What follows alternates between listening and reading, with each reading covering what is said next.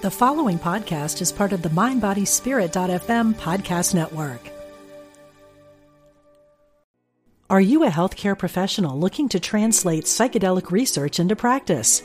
Then register for Psychedelic Harm Reduction and Integration, a professional training offered by psychologist Elizabeth Nielson and Ingmar Gorman at the Omega Institute in Rhinebeck, New York, May 24th through 26. Earn 12 continuing education credits as you discover how to better support clients who have an interest in psychedelics. Learn more at eomega.org/thrive.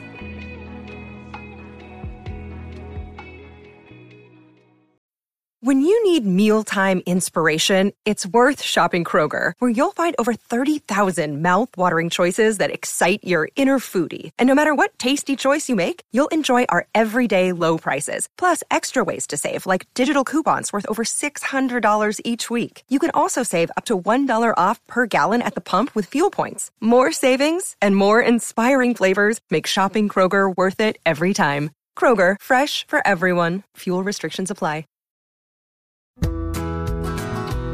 Hello and welcome to the Radiate Wellness Podcast with your host, metaphysician, Reiki master, and hypnotherapist, Christi Clemons Hoffman. Each week, we will discover teachings, tips, and tools to radiate your best life ever with practitioners, authors, and luminaries to help you on your path. Wellness, joy, peace, abundance. What do you want to radiate? Hello, and welcome back to the Radiate Wellness Podcast, where today we radiate optimism with Cynthia Sue Larson, who I found out about through Candace Craw Goldman, who is a, ah, gosh, metaphysician in her own right. Now, Cynthia Sue Larson is the best selling author of six books that help people visualize and access whole new worlds of possibility. Cynthia also hosts the Living the Quantum Dream on the Dream Visions 7 radio network. She's been featured on the Discovery Channel, the History Channel, Coast to Coast AM, and the BBC, and has presented papers at international conferences on science, spirituality, and consciousness. Welcome, Cynthia. Thank you for joining me today. Thank you, Christi. I'm so happy to be with you today. I'm so happy this worked out and everything. I don't take anything for granted. Things change, but I'm so glad we're on. Yeah, this totally worked today. I, am excited about this because when I heard your Mm-hmm. conversation with Candace, I was so intrigued. You were talking about shifting your reality, quantum jumping. There's just so much uh, about your work that I think is fascinating. So let's start with the shifting reality because I think that is important to your work. Yeah, Uh, it's the basis of it, really. Because I started noticing, actually, most of my life, I've noticed that things sometimes are completely different. Like a song came on the radio in the 1970s, and the DJ in the 1970s was announcing for the first time, we're so proud to announce. And I'm like, really? A new song? Because I was listening to the top 40 kind of station. And then I forget what song it was, but I was so disappointed. It was one I was sick of, completely sick of, not just had heard before. It had oh. been overplayed. And I'm like, you gotta be kidding me. And then I was asking my sister and my friends that they didn't know what I was talking about in the 1970s. I would have had to find Philip K. Dick and talk to him because he knew about this in the 1970s for sure.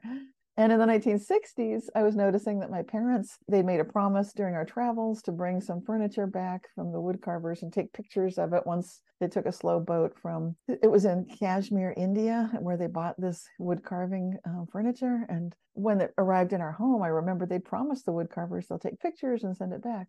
And I thought, okay, well, it took time for the furniture to get here. It arrived kind of broken. They fixed it. They got it all set up. It's looking beautiful.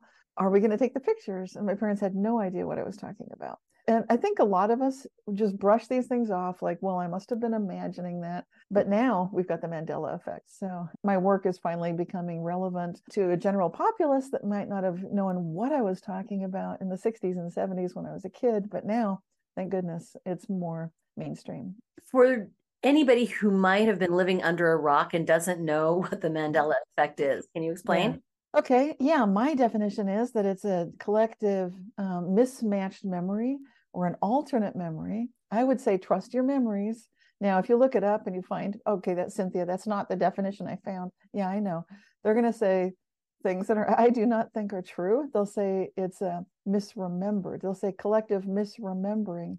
I'd like everyone to consider what if our memories are correct? What if we're remembering them collectively correctly? Because we are now evolving consciously and starting to witness parallel realities that we've never had access to before. That's amazing. Right. And the name Mandela mm-hmm. effect comes from Nelson Mandela, mm-hmm. that there's a significant portion of the mm-hmm. population who had remembered that he had died, mm-hmm. another significant portion of the population who said, no, he didn't die. He's one of many people that have been tracked this way. I think my book, Reality Shifts, was the first one when it's in its first original form to mention an alive again personality before Nelson Mandela, and that was Larry Hagman. But we don't have the Hagman effect. I think that's for the better. no offense to Larry Hagman. Right. Uh, wonderful gentleman, wonderful. But I think it's better that we can choose someone who really did a, a, so much good in the world. And he went on to become the president of South Africa when many of us, myself included, they remember he died in Robben's prison. And there was a whole kerfluffle after he died with his widow. And I know people that remember the the little scufflings and it got kind of ugly. Like, can't they just be nice? Can't they just release things and let her have access to his estate and why do they have to make it so mean that's gone because he didn't die in Robben's prison so i mean that's just extraordinary and he's not the only one. Lots of other people have apparently died. I remember uh, jane goodall that she passed away right after i remember diane people say oh you got it mixed up. No no no. The reason i remember jane goodall is because first Dian Fossey was murdered.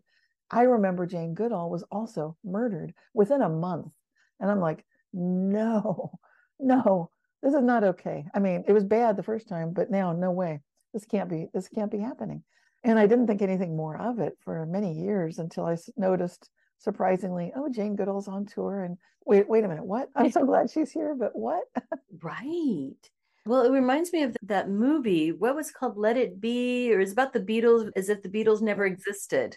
Right. That was came out pretty recently. I know which movie you're thinking of, and I was just thinking of it, but I don't remember the name now. But it was amazing. It was amazing because it showed in a reality what would it be like. It was kind of a beautiful what if. If you know, like one of the most popular musical bands on earth never existed, except a few of us might remember. And so one person might tentatively start bringing out some of the songs because they're so good. And so you want to share them with the world and then a few other people might remember and oh i don't want to give it away in case people haven't seen it no. it was yeah, see, a good movie. see the movie it's so good mm, really good yeah so your book reality shifters you actually started with a survey right yeah the website's realityshifters.com and i've got a monthly newsletter where and archives every month i've been sharing firsthand reports from around the world of people experiencing these reality shifts and Mandela effects. They're pretty much interchangeable terms since the 1990s. Now, the Mandela effect term came into popularity. Fiona Broome popularized it around 2009. Art Bell, I think, was gets a lot of credit. He's hardly ever mentioned, but he's the one on his coast to coast radio show, late night talk show. He was getting all kinds of email, not emails, mostly faxes. Remember, it was a long oh. time ago. I he gets credit because he was getting deluged with people's talking about this whole phenomenon that wait a minute didn't nelson mandela die and he's alive again and so i think that's why fiona broome brought the whole subject up when she was at a conference dragon con conference with other people and she noticed that they were noticing it and she gave it a name mandela effect but they're talking about it I'd like to credit Art Bell. You know, let's give, give him some well-deserved credit there. Because these mm. reality shifts, they do happen. Mm. And I think we just chalk it up to kind of like what Rosemary Ellen Guy, I think it was mm. Rosemary Ellen Guiley in her book, just one of those things. I think we credit it as just, well, it's just one of those things. I misremembered mm. That's Mary Rose Barrington, just one of those things. That's the one. Yeah. Yeah. J O T T. And I didn't know about her until about a year or two ago.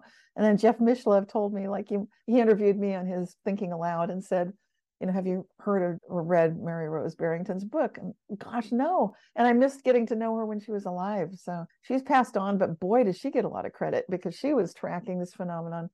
I started tracking it every month in the 1990s. She was tracking it before then and her work goes back almost through the whole 19th you know the 20th century so just from the late 1800s into the 1900s So she's done an extraordinary job. Again, tracking that same exact phenomenon using slightly different terminology, but again, she deserves credit. And so does PMH Atwater, who oh. um, she wrote a book called Future Memory. And the, the chapter two of that book is all about reality shifts. And she's totally talking about what we're talking about right now. There has been a lot of body of work about this. And mm-hmm. I'm going to bring out a book that covers all of that history plus more that to bring people current and take a look at that, but I'm still working on finishing it up. It'll be about the Mandela effect. But meanwhile, that book, Reality Shifts, yeah, that book's out there, and so is Quantum Jumps, and I'm talking exactly about this same thing. So people can check those out if they want to dive deeper. But then my free monthly newsletter is a great place to start too, just to see what is this about, what's happening, you know, what's the science behind it, and that's where I love to go because I've got a degree in physics from UC Berkeley, and I've been a founding member of Foundations of Mind, running consciousness conferences, and also now International Mandela Effect Conference. So we mm. do a lot of work to bring these ideas forward. I want to get to the actual science of it, but yes. before we do that, I want to ask you talked about the Mandela effect being identified, I mean, coined in 2009. Surely this was happening before then. Yes. Why As we said, well, Mary Rose Barrington has been reporting it, and I didn't know about her though. And that's kind of weird because I was researching this exact field. But it's not that weird when you realize sometimes it's almost like we're in different realities and things, timelines, if you want to call it that, merge. And you can suddenly have people pop into your reality. I've had that many times. And so perhaps that's what happened with Mary Rose Barrington because I never heard about that.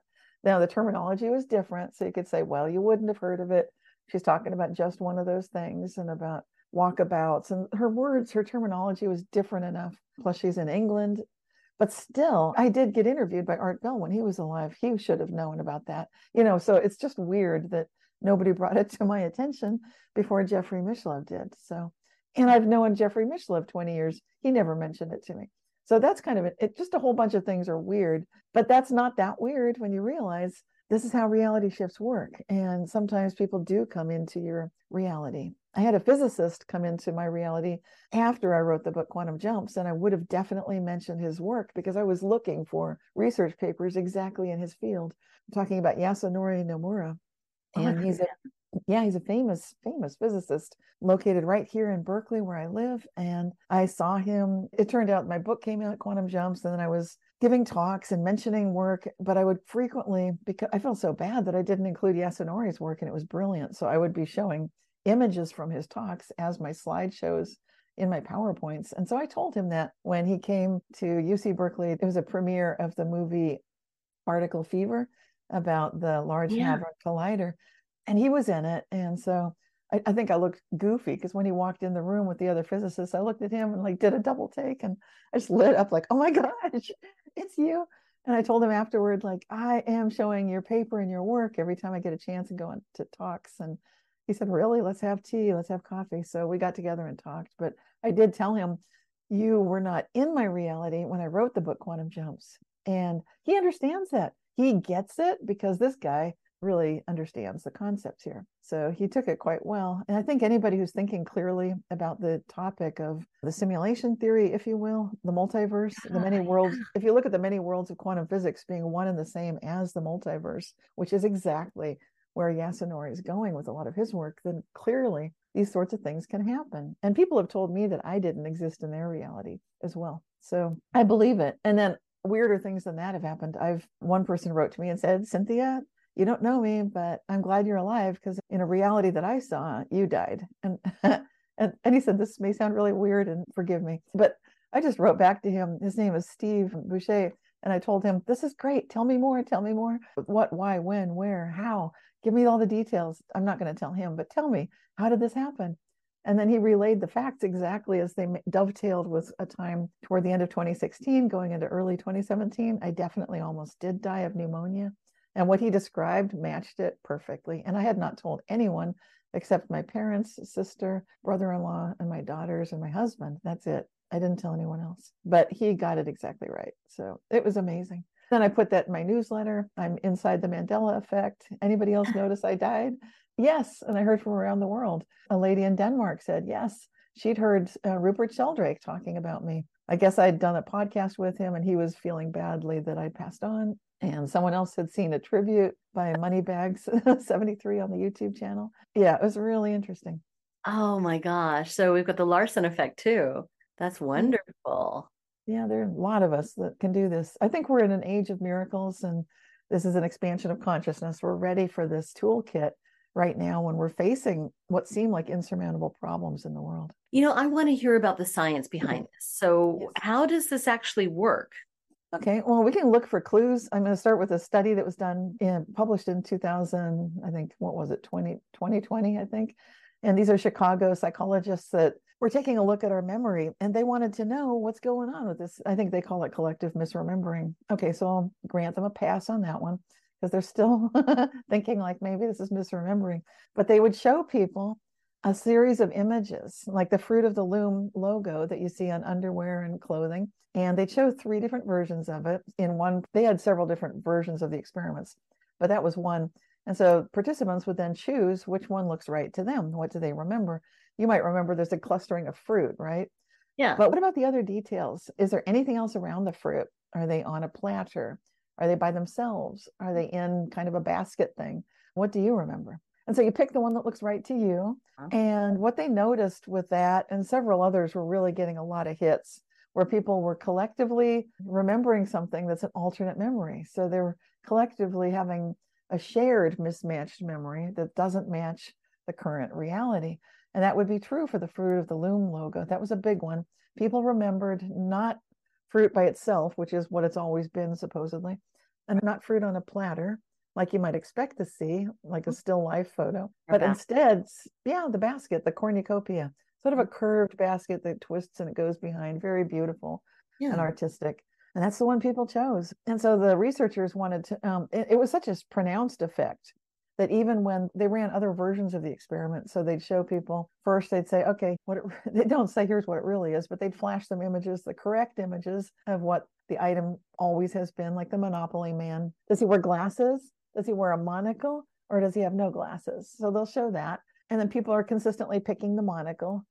And that's just kind of weird because he's never had glasses. Then they had a version where people would see the correct image, no glasses, and then they'd show, uh, they'd say, okay, sketch him and people would be sketching him with a monocle and they'd be sketching the fruit of the loom with the cornucopia, even after they'd just seen the correct thing.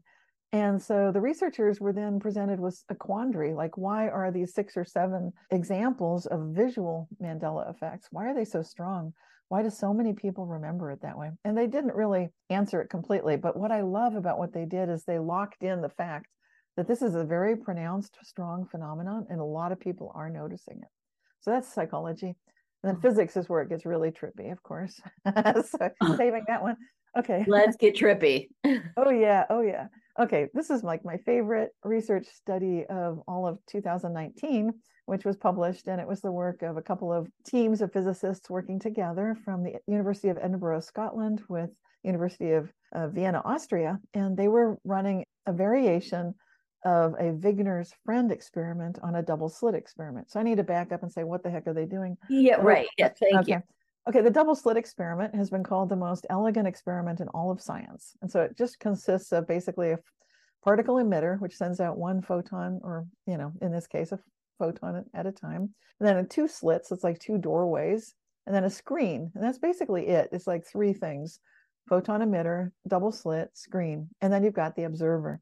The observer is a person working in conjunction with an observational device. So if the observer, the physicist, puts a little photon detector inside of one of the slits, then the scientist knows for sure that the photon went through the left slit, for example, not the right slit. And then the other thing that happens if you know which slit it went through is you get a clustering.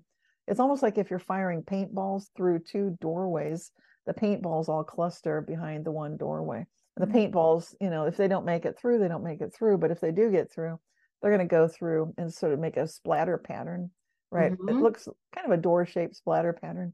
And so yeah. that's what the physicist sees when he's got the one photon detector in the left slit. What's weird with the original experiment is if you, instead of detecting at the slit, you're just sort of watching what's happening at the screen only, then this is where it really gets strange. Then one photon at a time, it lands on the screen and it doesn't look that remarkable the first photon like big deal. But if you fire one at a time one at a time one at a time and you fill the whole pattern it looks as if you were f- always firing two photons at the same time like two pebbles in a pond where you mm-hmm. get a ripple uh, diffraction pattern of constructive and destructive interference where some waves are bigger and some are smaller. And that's you get a ripple pattern behind the doors. And that doesn't make sense unless you're firing two particles at a time through both slits every time, which they're not doing. Okay, so that's kind of the basis of the particle versus wave. It is demonstrating particle versus wave reality of a photon or a quantum particle. And then here's where it gets super exciting. Now, Wigner's friend comes along and says, okay, Wigner was Eugene Wigner. He's a physicist. And he was originally talking about like the Schrodinger's cat experiment and so forth. Like, what if there's someone observing the original observer?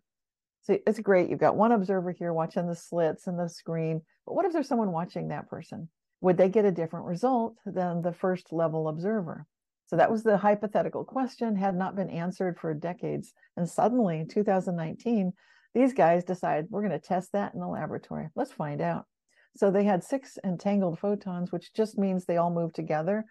So, you know, if they're spin up, they're spin up, or, you know, if they move at the same time, it's completely synchronized. So they've got six of these entangled photons in the laboratory experiment with two observational devices set up to do basically the Wigner's friend observation of an observer of the original observer to see what if these devices at the same place, same time get the same answer or not. Wigner said maybe they don't match maybe two observers side by side at the same place and same time witness two completely different realities. And that's exactly what happened in the lab. That's exactly what was reported. And that was my front page news for 2019, because that means those of us who are sharing a childhood story, for example, like, hey, don't you remember when you were little and you did this goofball thing? And your sibling says, that never happened. Right. That's exactly it. Or you have two witnesses at the scene of an accident and they have two completely different takes on what just happened. Completely right. Different. And they were there. And, and they swear on a stack they'll swear on a stack of Bibles about it. But this is exactly what has been seen in the laboratory. And so it clears the way for us to enter this new quantum age with a whole new way of thinking about reality. So, what accounts for these differing recollections? Well, how we recall anything is a big deal. Like, how does memory work? And right. then who are we as conscious observers? There's some fundamental basis points here, and we make a lot of assumptions about who we are and how memory works and so forth. Who we are, that is huge. And physics isn't really set up to answer that question, even though it talks about a conscious observer and so forth. But we have levels of our conscious identity. We have the ability to sometimes access information that just like we might feel a download of intuition, for example and mm-hmm. it doesn't make sense. And it's not something that we logically know where that came from. But this is how all of our great ideas come to be. You know, it's like a download, it's like a sudden flash of insight. Mm-hmm. And how the heck does that work? Memory itself has a very quantum nature. I interviewed, I've got a podcast, Living the Quantum Dream, and I interviewed a scientist, a physicist who wrote this amazing book about quantum models of cognition and memory, basically. And it's very quantum. So we're operating in a quantum fashion, which means we have access to things that are kind of making quantum jumps. They don't seem related, but we have access to it anyway. So when you know that you're basically a quantum being, that means you're a miraculous being. And you know that your true identity is much more interdimensional and much more richly textured and layered, multi layered. I mean, you know, you've got your head, your heart, your gut. You've got neurons in all three areas. We've also got access to these higher levels of cognition which you run into if you've had an exceptional human experience, like a near death experience or the Mandela effect, anything like that. It's going to open you up. And when that happens, wow. I mean, suddenly you've got access to these higher levels of information and you've got the access to the energy too. And you can start making some miraculous quantum jumps yourself. So let's talk about that. How yeah. can we do these? How can we quantum jump? Well, what is a quantum jump? What does that mean? How do we know and then how do we do it? Are you a healthcare professional looking to translate psychedelic research into practice?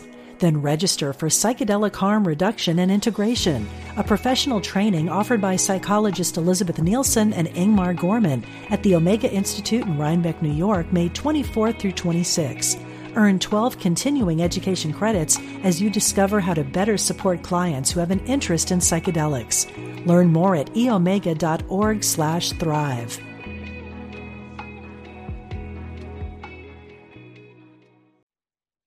I don't want to take too much of your time, but I would like to ask you a few simple favors. First of all, please rate, review, and share this podcast wherever you're listening. You know, it sounds like a simple little thing, and it is, but it has a huge impact for us because it helps other people find us in the podcasting algorithms. I don't know how it works, but I do know that it helps a lot. Next, if you would subscribe or follow wherever you're listening, whether that's YouTube or Apple Podcasts, Amazon Music, Pandora, Spotify, wherever you're listening, just hit subscribe or follow, and that helps you and it helps us. It helps you because then you receive notifications when we have a new episode that's out. It helps us because, again, algorithm magic, I don't know what happens but it helps. And then finally, you can support our podcast in a tangible way by going to radiatewellnesscommunity.com slash podcast and then click on support the show. Now, we have a new feature too. We are now on Patreon. You can find us on Patreon. You can also find the link to Patreon when you go to radiatewellnesscommunity.com slash podcast. So on Patreon, for $3 a month or $5 a month, you can support your metaphysical and spiritual growth. You can learn about upcoming guests and you can get early and ad free versions of the shows. So please support us. This podcast is free for you to listen, but we have costs. And quite frankly, they come out of my pocket. So if you like this content, if you get a lot out of it, please see what you can do to give back. Thank you so much. Okay, the original definition of that term when it first came into use had to do with, if you remember back in going to school, and you, you, remember that there's the nucleus of an atom, and it's got the neutron and the proton, and then the electrons go zinging around, kind of like little planets orbiting the sun. So if an electron in its orbit, those are orbits of energy. And a quantum jump was first witnessed with the human eye, the naked eye. It was possible to actually see this. They saw this in the 1980s when an electron could jump from one energy orbit to another. It either, if it's going to a higher level of orbit, then it takes energy to get there. And if it's moving to sort of a, a different, a lower energy uh, level, then it gives off energy, which is like a flash of light. You can see it when it makes that little jump. And so, if you're jumping to a more expansive reality, which is what we usually wish for ourselves when we're manifesting and we want something bigger, better, something expansive. So, it's moving into love. Contraction, we can feel that is kind of coming in, it's lower energy state. We feel these things. So, it mm. takes energy to make a jump to a higher level state. So we're capable as human beings to do meditation, to eat well, to do qigong or yoga, things that kind of charge you up, get your mitochondria going and make you this light source of being in the world. And as you do that, and you have access to, I like to go into like a stillness meditation where I can feel infinite eternity. And when you touch it into that and hang out there for a while, boy, does that charge you up when you're all charged up with that love and that sense of anything's possible, then you can come back mm-hmm. into looking at the problems that you thought you were facing, and everything can look completely different. You can suddenly, instantly know things that you didn't know before you were in that state of mind, and you have access to them. And what I'm saying is, reality can physically change as well. Things that are impossible, they're not impossible because I've just seen too many of them myself. Yeah. Can you tell us about some of these things you've seen? Yes, sure. I've witnessed in the, book Reality Shifts, the original cover of the book, it, it just basically had uh, a sundial sculpture that was out here at the Berkeley Marina. And my friends and I would go and have lunch there all the time. I was talking to them about these reality shifts and how things can suddenly be quite different. I was asking, have they ever noticed anything like that? And my friend Jan, she was saying when she traveled, she said, I'd come back and everybody seems completely different sometimes. I've just left the country for like a week or two, but everybody's really different. She said, That's for sure. And then my other friend, Cliff, he was looking ahead of us on this walk we always took after lunch. And he said, Wait a minute, do you two remember ever having seen that giant? It was huge. It's like 20 foot tall, 20 foot across concrete sundial sculpture. And Jan and I looked at him and, and then at it and said, no, because we would walk through this plaza usually and it was empty. It didn't have anything in it. And now there's a very scratched up, kind of scuffed and scarred, kind of old looking, weather worn. It looked like it had been there for decades. Giant, unmistakable, huge sundial sculpture representing space and time, which I think is quite a funny thing. But I said, This is exactly what I'm talking about. We've been here so many times before. This has never been here. This is exactly what I'm talking about. And then my friend Jan was saying, Yeah, she said she usually sees it with people, but this was a big one for her. So that was a shared reality shift with three of us. But now with the Mandela effect, with the internet, people are noticing big things can be happening. Like our kidneys can literally be in a different location. Like I learned where how to avoid a kidney punch because I would do martial arts and you just know don't ever punch or kick someone in the kidneys. That could be fatal. It's very dangerous because the kidneys are exposed where they used to be. I say where they used to be because they're not there anymore. okay. But if I were to ask you, where are they? Where would you put your hands? Like cover your kidneys. Right. Yeah. Yeah. You, you went to the right place. I mean, yeah. I couldn't. Yeah, exactly. I'm yeah. doing it too. It's like you put your hands, it's like when you climb up a big hill and you rest. You yeah. put your hands. Yeah. That was the kidneys.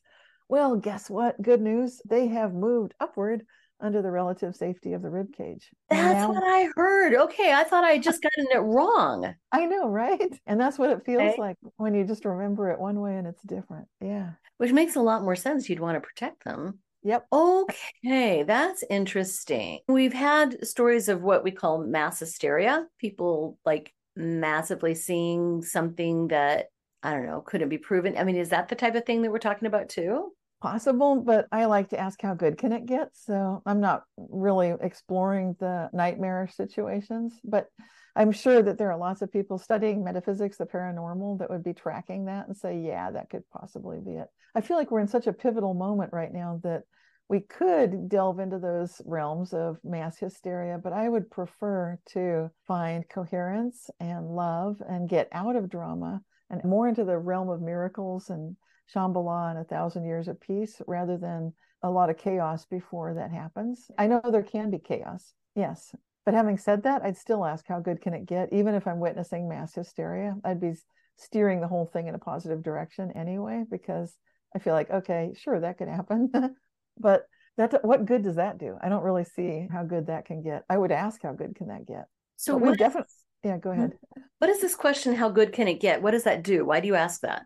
That's an onward and upward steering mechanism because often when you run into things that seem like they're changing it can be scary. Like you walk up to this sundial sculpture and like what the heck does this mean and if you're already in kind of a frightened place or you're feeling off balanced or concerned about the news of the world or your family or anything, if you're feeling nervous already and something shocking like that happens, it can be disruptive. And I learned from personal experience, basically, having gone through a Kundalini awakening where I'll just describe what happened to me. Yeah. So after after my Kundalini awakening, I became very psychokinetic so that if I was feeling stressed and ungrounded. One thing that happened one, on one occasion is I walked into the kitchen feeling agitated, upset.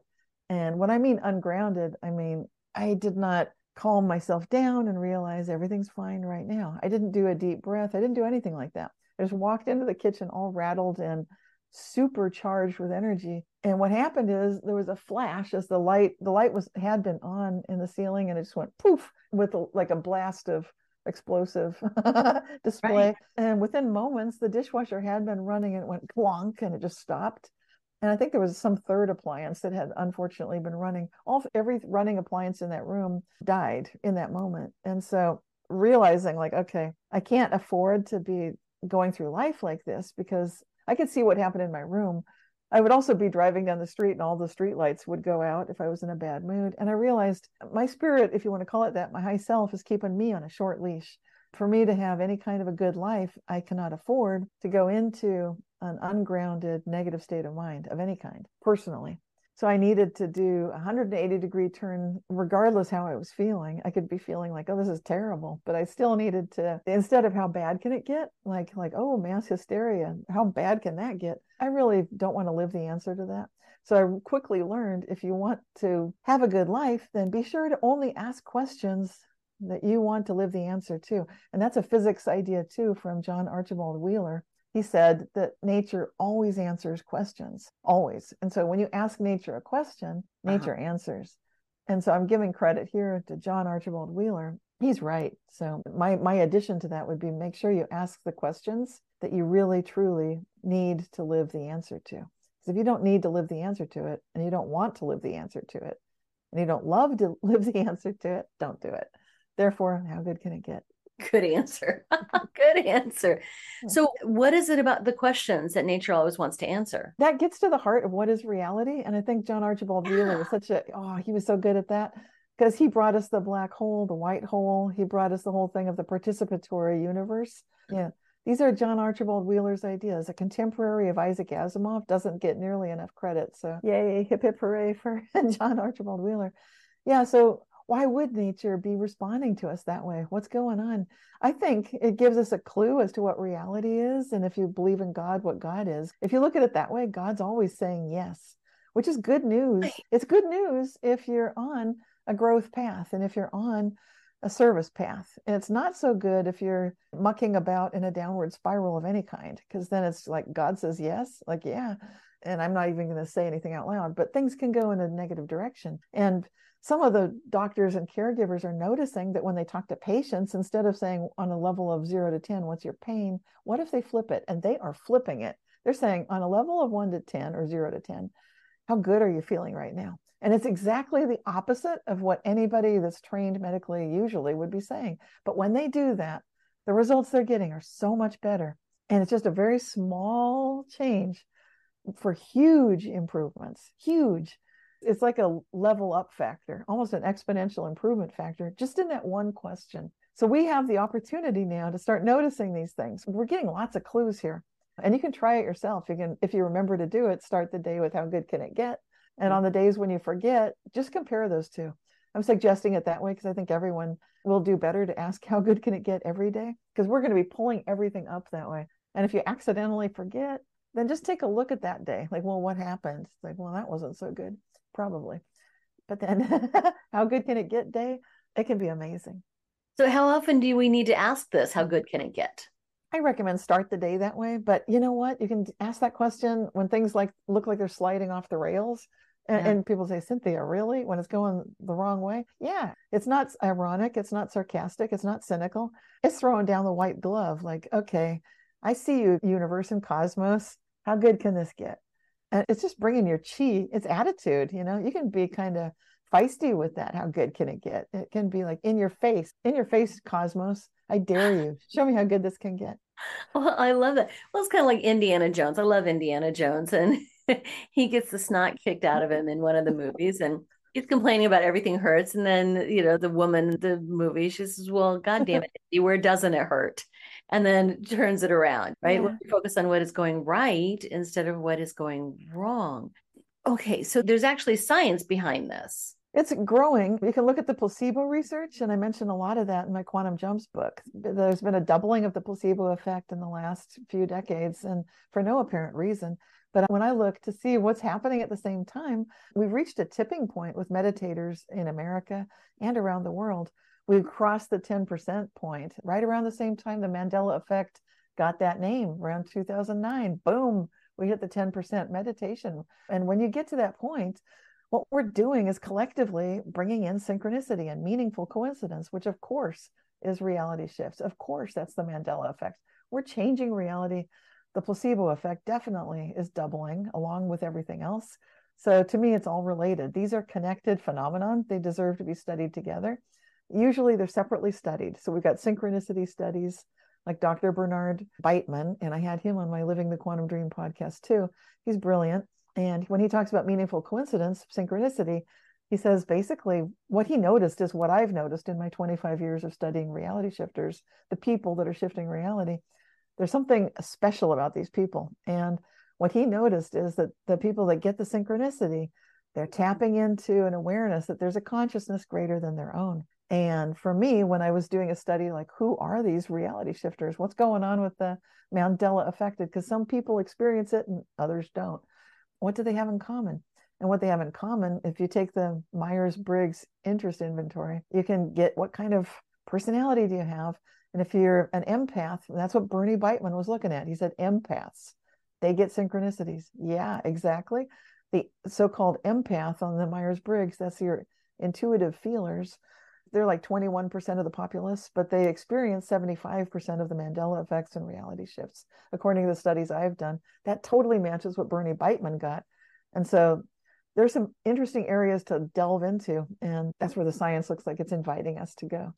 So exciting. So there's actually research going on mm. now into these phenomena. Yeah, separately. I don't think there's too many people yet tying it all together. I sure do. You know, to me, the placebo yeah. effect is very related to the Mandela effect and mm. reality shifts. To me, it's like, oh, can't you guys see? And also meaningful coincidence or synchronicity, whatever you want to call it. Mm-hmm. These guys, it's all facets of the same exact phenomenon all part of how good can it get and recognizing there are levels of consciousness that thing i was talking about earlier the gut the heart the head and then higher levels and this ties in with what our polymath genius noticed back in the 1600s his name was leibniz the philosopher. Came up with the pillars of science that we currently use. He created calculus and you and he he designed the nomenclature we still use. I know sir isaac newton gets credit also. They both came up with calculus at the same time interestingly. But leibniz was talking about levels of perception and that's what consciousness is according to him. And he talked about this idea that there's this perennial philosophy where we can start with our own individual subjective perspectives we can come together coalesce with religions and viewpoints and philosophies and as you go up, up, up toward a pinnacle, and it starts getting very hard to pin down, very subtle. But there's this oneness experience that we can all touch, regardless how where we started, what the religion was. We all come together there. And but these levels of conscious agency that he talks about are extremely similar to some of our current scientists are looking at right now with conscious agency for artificial intelligence and robots. What is that? We need to answer those questions. We've never had to before, but now we're looking at it. Okay, so yes, artificial intelligence does can that create reality too or create these reality shifts? I wrote a paper about that exact thing, um, taking John Archibald Wheeler's question, and I said, if artificial intelligence asks questions, will nature answer? And that's a free paper. People can read all all my research. I've put it on. You can go to cynthialarson.com, and it's free. It's right there. Uh, so links to the papers that I've written because it's too detailed to talk about. I wrote that paper for artificial intelligence because it's a big long story about why I did that. But but think about it. They're parsing everything, they're reading everything. And it's important for artificial intelligence to know that ethics matters. In that paper, I'm basically saying, yes, absolutely, it can and it will. So when artificial intelligence asks questions, it will get answers. The best answers are going to come when it aligns itself with that pinnacle of the perennial philosophy. You might call it the cosmos, nature, God, creator, mm-hmm. love, mm-hmm. whatever you want to call it, but it's ultimate goodness. And if it's aligned with that and working with that, it's going to get best results. And if it doesn't, it's the results aren't so good. Just like that's true for all of us, actually, all humans as well. so true. Oh man, this opens up whole new doors if AI can access the mm-hmm. same realities and the same shifts that we can. It can create realities, just like we can. I think we often don't know we're creating these realities and we're not necessarily remember you can be side by side with someone who lived through a different event and it just happened and you guys both feel like something completely different just happened. Mm-hmm. and it's kind of a strange thing but i think we're seeing a lot of it as these it feels like timelines are coming together right now. And we're about to go down what i can hear it in like my mystical ears are hearing it. High sense perception is like it's a roar as it comes together and it feels like it's going to be like a waterfall but then we'll be on the other side.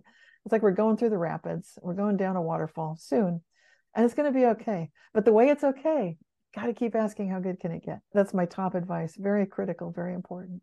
Yeah which is why we're radiating optimism today. Yes. Highest level thoughts and feelings. when you're talking about we're going mm-hmm. through the rapids to the other side what's on the other side? Well some people call it the fifth world. The hopi have their prophecy rock and they show that every time the world ends we tend to go through this process that there's a creator image down at the lower left and one line kind of gently it stays kind of horizontal. It looks like a very peaceful level with people farming and relating to their crops. And it looks very humble very respectful very balanced and very connected to nature. And then there's a higher level which looks like these little robot people evenly spaced very mechanical dot dot dot. And then it traipses off and vanishes into a cloud. I think that's extremely interesting you know because these hopi and a lot of indigenous people talk about the fact that this is the fourth world that we have had the end of the world three times.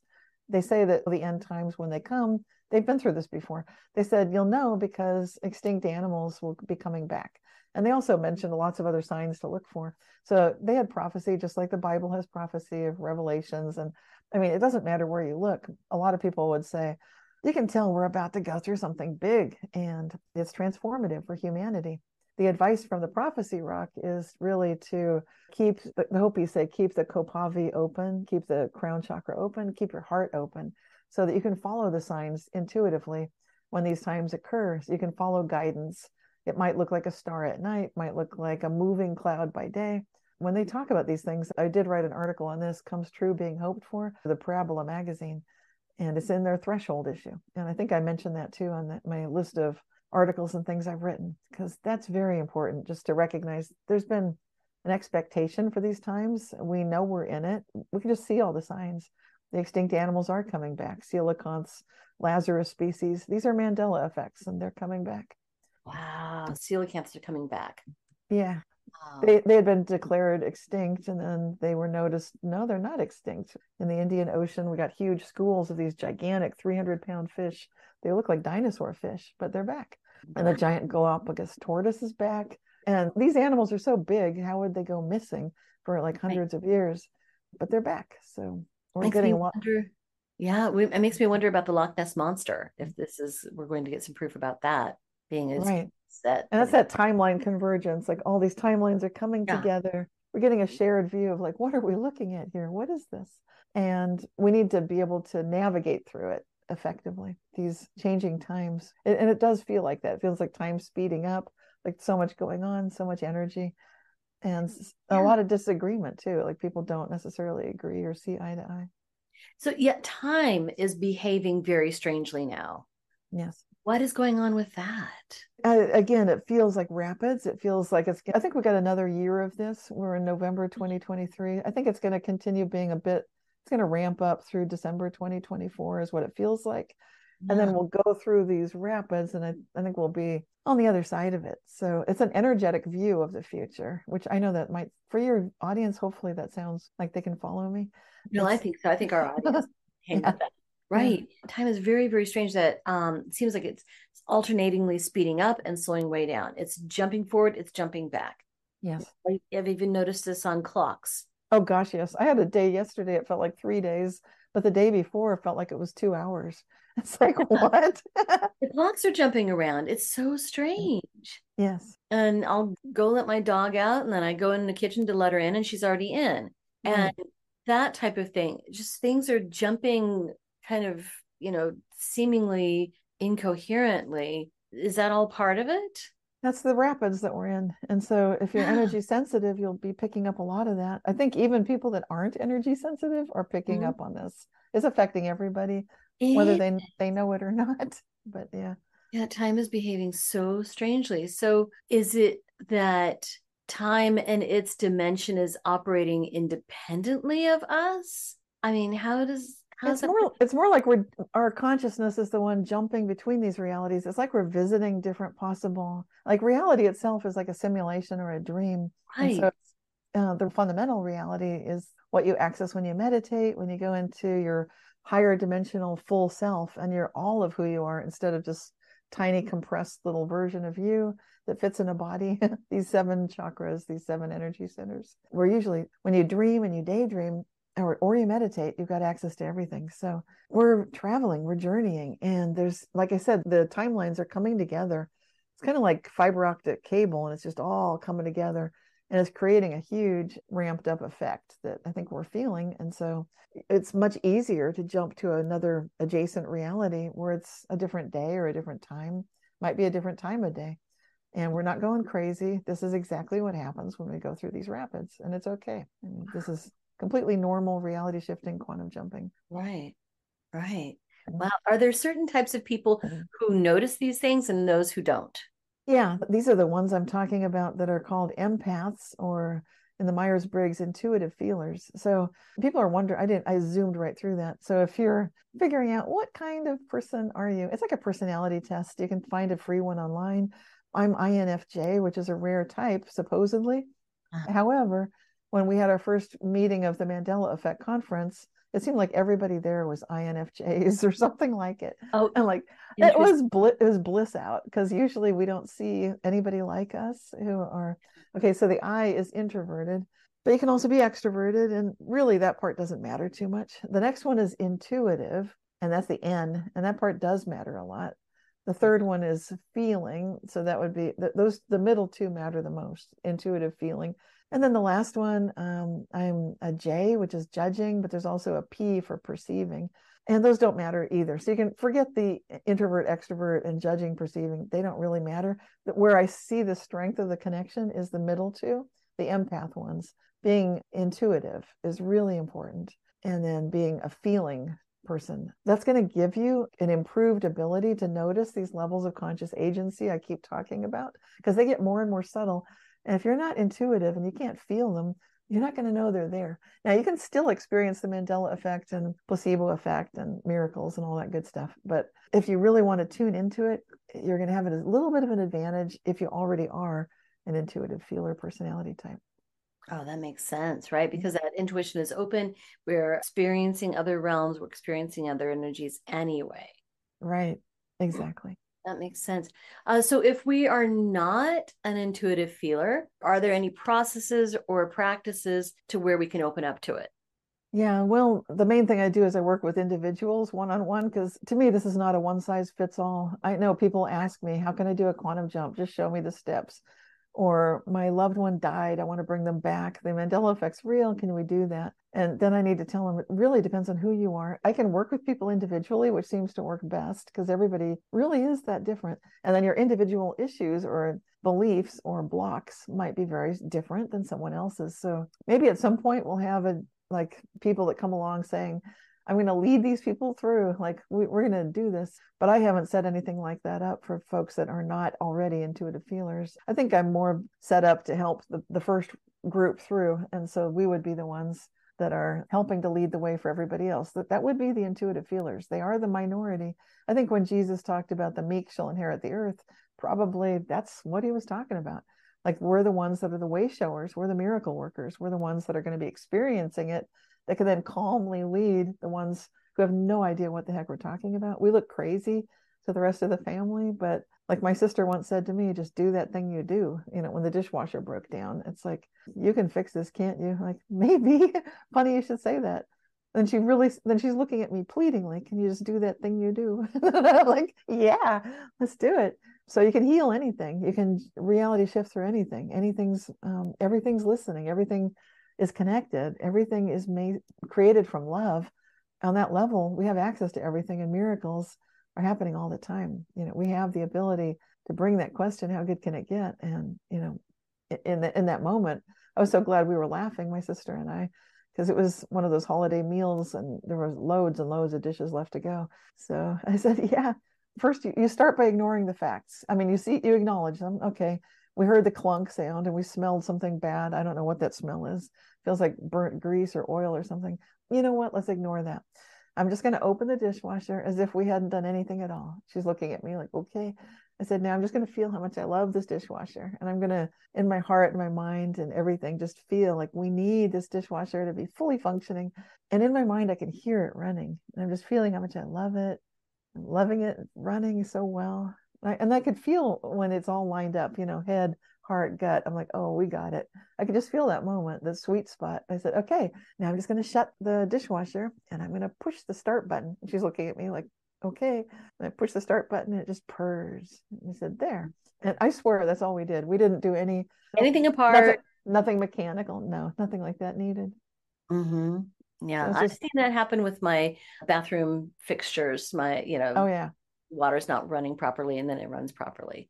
Yeah, cars, computers, cameras. You can do this with phones, anything. It's all in the power of the mind and the heart and the gut and, and also the fullness of who we really are because we're so much bigger than fits in our bodies. We're so big.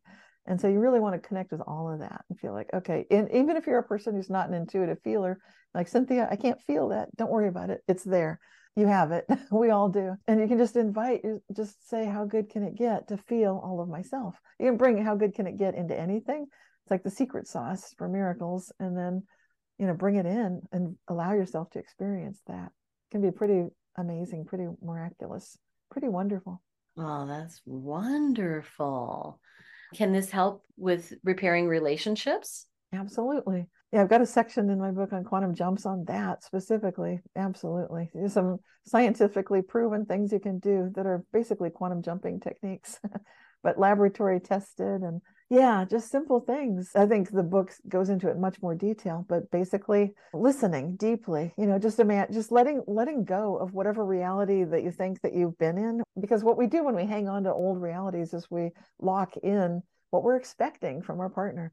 Well, first you got to give that up. I mean, you just got to give that up, whatever it was. And people say, "But Cynthia, I have to remember." No, you do you really? You know, is that really how good life can get? because the quantum jumping lifestyle is one of letting go, just letting go, and change is inevitable anyway. And so you're choosing a growth path to really go and grow where opportunities take you into how good can it get territory. And that will require that whatever maybe the things you're most angry about, you need to let go of your anger.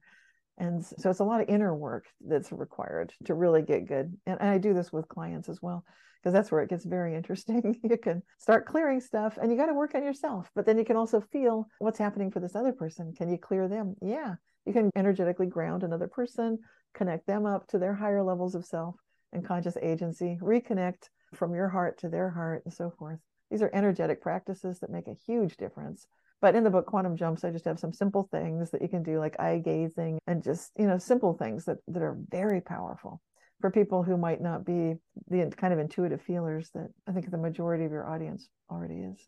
Yeah, let's do talk about your books real quick. Mm-hmm. You've got Quantum Jumps, an extraordinary science of happiness and prosperity book, Reality Shifts when consciousness changes the physical world, and then Reality Shifters Guide to High Energy money paperback book and aura advantage how the colors in your aura help you attain your desires and attract success Oh, the books just keep coming. You've got so many out there, so I won't even name them all.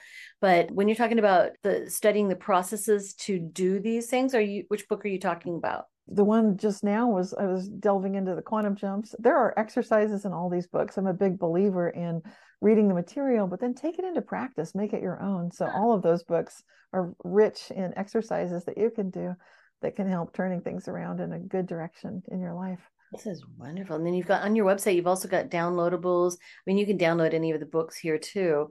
And then where else can we get the books? You can find them on Amazon and Barnes and Noble and my website. If you're in the United States, I could send you an autographed copy of things. I'm just shipping to the United States right now. And so sorry about that for international. I haven't set it back up again for international, but it's good for within the United States.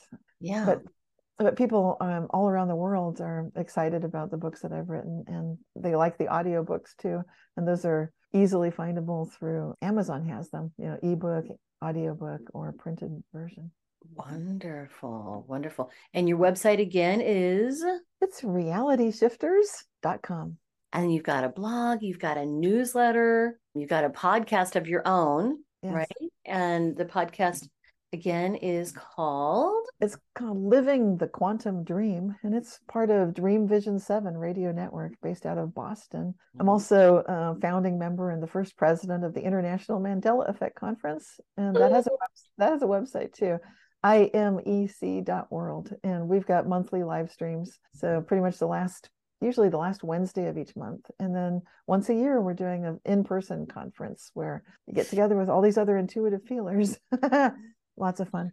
Oh my gosh, that is so exciting. I mean, I could geek out on this so much, but I want to leave the audience with, you know, just a taste of what you have and your offerings and so they can find out more. Is there anything we haven't talked about that you think is important that our audience knows? Oh, like no matter what things look like, everything can change in a moment. And when you open yourself to that possibility, you're really welcoming and inviting an experience of a whole new world. So I'm saying that to wherever you are on your path, wherever you are on your journey. Mm.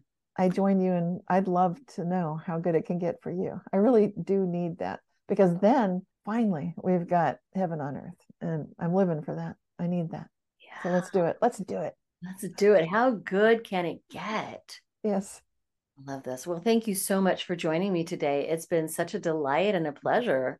Thank you, Christi. Me too.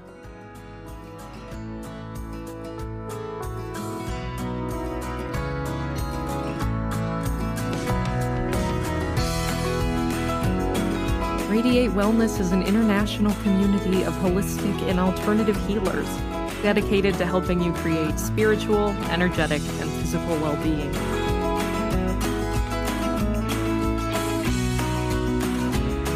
To learn more about our practitioners, services, classes, and events, or to schedule an appointment, visit us at radiatewellnesscommunity.com.